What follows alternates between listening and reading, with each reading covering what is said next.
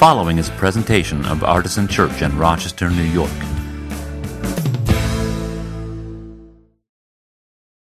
Well, we've just uh, dived back into the Gospel of John. As a church, we've been going through this book of the Bible piece by piece uh, for actually for some years now, although it has been until we started again last week, uh, almost a year since we took our next steps through it. And so we're resuming uh, in John chapter 12. And uh, it worked out really well that today's text sets up the idea of baptism pretty nicely. And so I have some fairly brief remarks because the scripture does all the work for me, almost all the work. Um, there may be a problem with me saying that the scripture doesn't do all the work. I don't know. We'll see. I guess it depends on your theology.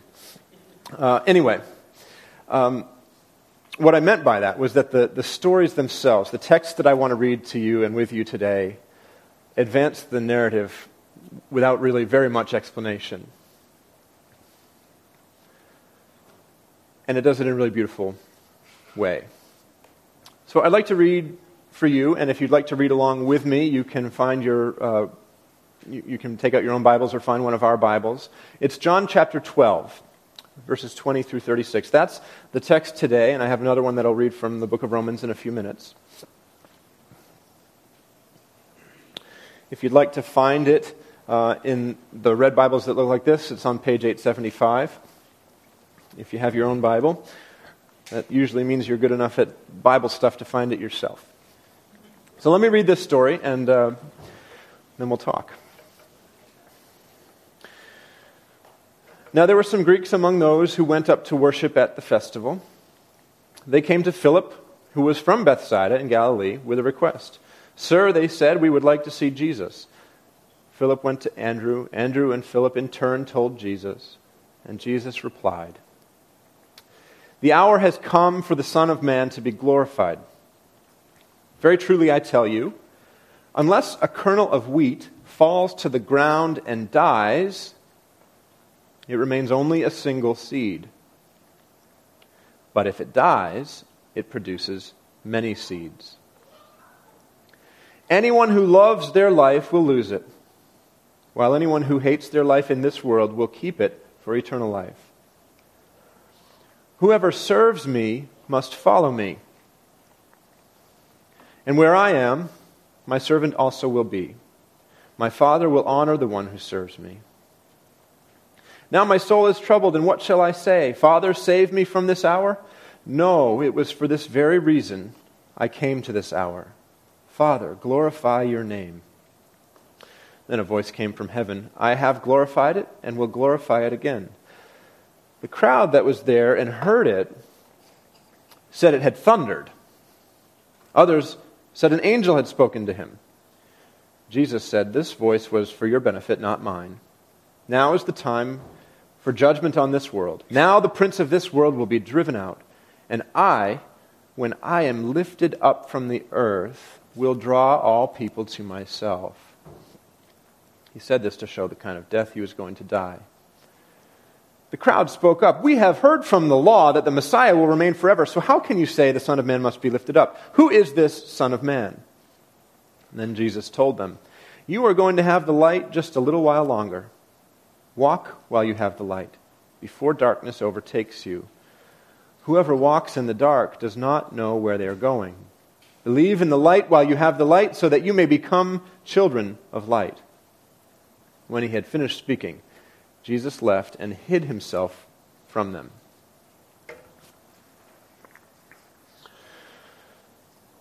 So we're, we're going to be baptizing some people today.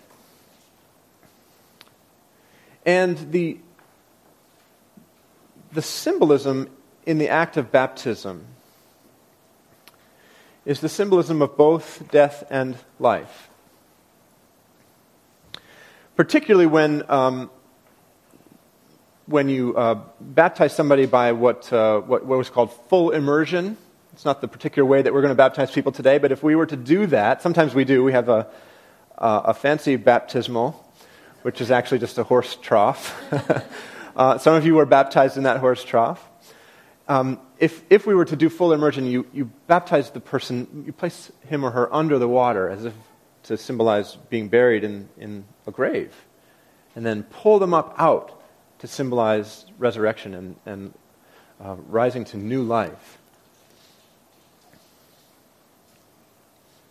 When Jesus said, When I'm lifted up from the earth, I will draw all people to myself which one of those acts do you think he's talking about? Well, it might at first seem obvious. He's saying lifted up. He must be talking about resurrection. But remember the manner in which Jesus died. He was crucified and lifted up onto a cross. So when he says that, when I am lifted up, I will draw all people to myself, he's evoking the manner of his death and saying that it's in his death that he draws us to himself. This isn't, by the way, the only time he uses this imagery in John's gospel. Way back when, it might have been like 1980 or something, when we did John chapter 3, you may remember um, the story of Jesus encountering uh, Nicodemus on the roof. This is when he says the most famous verse in the Bible For God so loved the world, gave his only begotten Son, that whosoever believeth in him shall not perish but have everlasting life. I memorized it in the King James when I was a little boy, so that's sort of mostly what comes out when I say it now. Right before that verse, he tells Nicodemus this Just as Moses lifted up the snake in the wilderness, so the Son of Man must be lifted up that everyone who believes may have eternal life in him. Now, what is he talking about there? He is uh, recalling a story from their shared religious history, the Jewish faith. There's a story when the Israelites are wandering in the wilderness, having been uh, redeemed and taken out of Egypt, where they were in slavery for hundreds of years.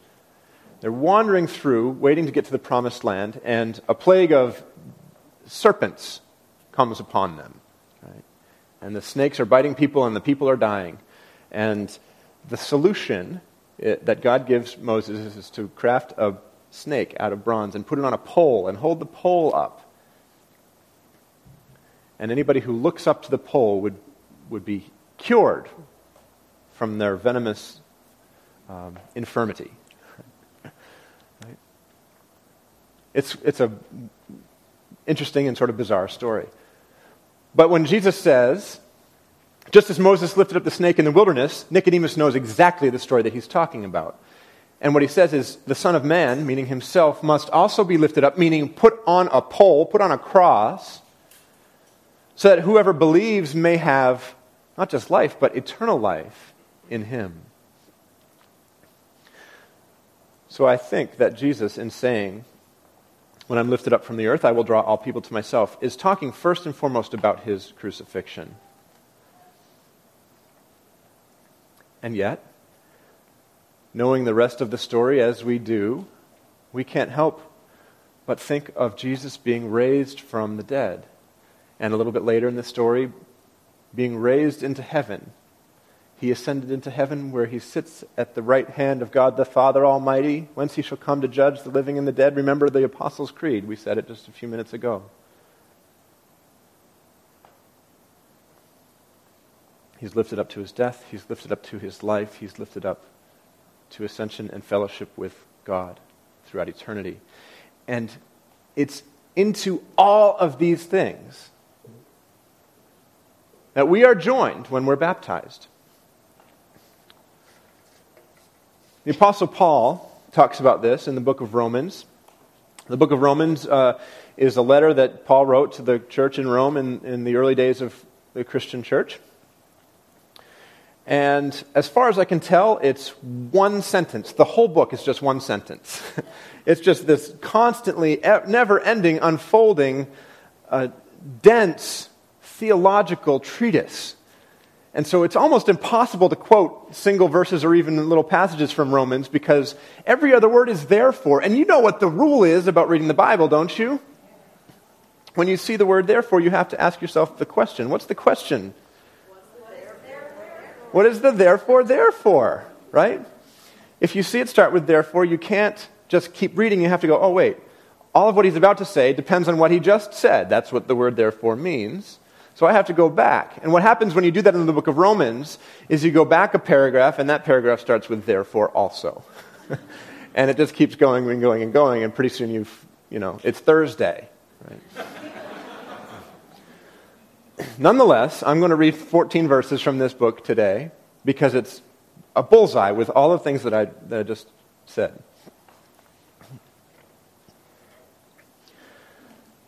It starts out, What then are we to say? Which is, let's be honest, kind of a way of saying therefore. um, so I'll take a half a step back, and what he has just said is where sin increased, grace abounded all the more meaning that God's grace is sufficient and it's sufficient and it's sufficient, and you sin and sin, and God's grace covers it and covers it. And that's kind of the nature of the spiritual world. What then are we to say? Should we continue in sin in order that grace may abound? By no means. How can he who died to sin go on living in it? Do you not know that all of us have been baptized into Christ Jesus? All of us who have been baptized into Christ Jesus were baptized into his death.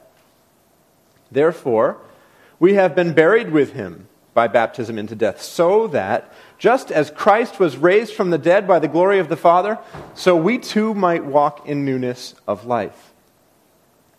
We've been united with him in a death like his. If we have been united with him in a death like his, we will certainly be united with him in a resurrection like his. We know that our old self was crucified with him so that the body of sin might be destroyed, and we might no longer be enslaved to sin. For whoever has died is freed from sin. But if we have died with Christ, we believe that we will also live with him. We know that Christ, being raised from the dead, will never die again. Death no longer has dominion over him. The death he died, he died to sin once for all but the life he lives, he lives to God. So you also, anyone who's been baptized, he's implying here, so you also must consider yourselves dead to sin and alive to God in Christ Jesus. Therefore, do not let sin exercise dominion in your mortal bodies to make you obey their passions. No longer present your members to sin. Now, members just means literally the parts of your body. Do not let the parts of your body, don't present them as instruments of wickedness. But present yourselves to God as those who have been brought from death to life, and present your members to God as instruments of righteousness. For sin will have no dominion over you, since you are not under the law, but under grace.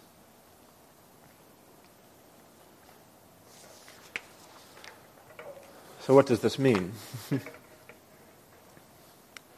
I think it means that the life of faith is first and foremost a life of death. If you would confess Christ as Savior, as Lord, which is a first century way of saying the one who's in charge of the whole world, it was replacing the emperor. If you would follow Jesus in that way, the first step is death. This is not a particularly winsome message, is it? it's a death to yourself. It's a death to your selfishness. It's a death to your self at the center. Right? That word self centeredness just means that we are putting ourselves in the middle of everything, that the world revolves around us. That's what has to die if we want to follow Jesus. So the life of faith is first and foremost a life of death. But the life of faith is not morbid. Because remember, Jesus has conquered death. So when we die to ourselves, we are raised to a new life that is outwardly focused, that is centered not on us, not on our own needs, not our own desires, but rather is centered on Christ and his sacrificial love. And when that happens, the life of faith becomes a life of service, a life of seeking the welfare of the city in which we find ourselves, as it says on the door frame as you walk into this room. It's a life marked by love of God and love of neighbor. It's a life in which we do not have the option to remain comfortable and silent when others around us are mourning and in grief. It's a life in which we are not permitted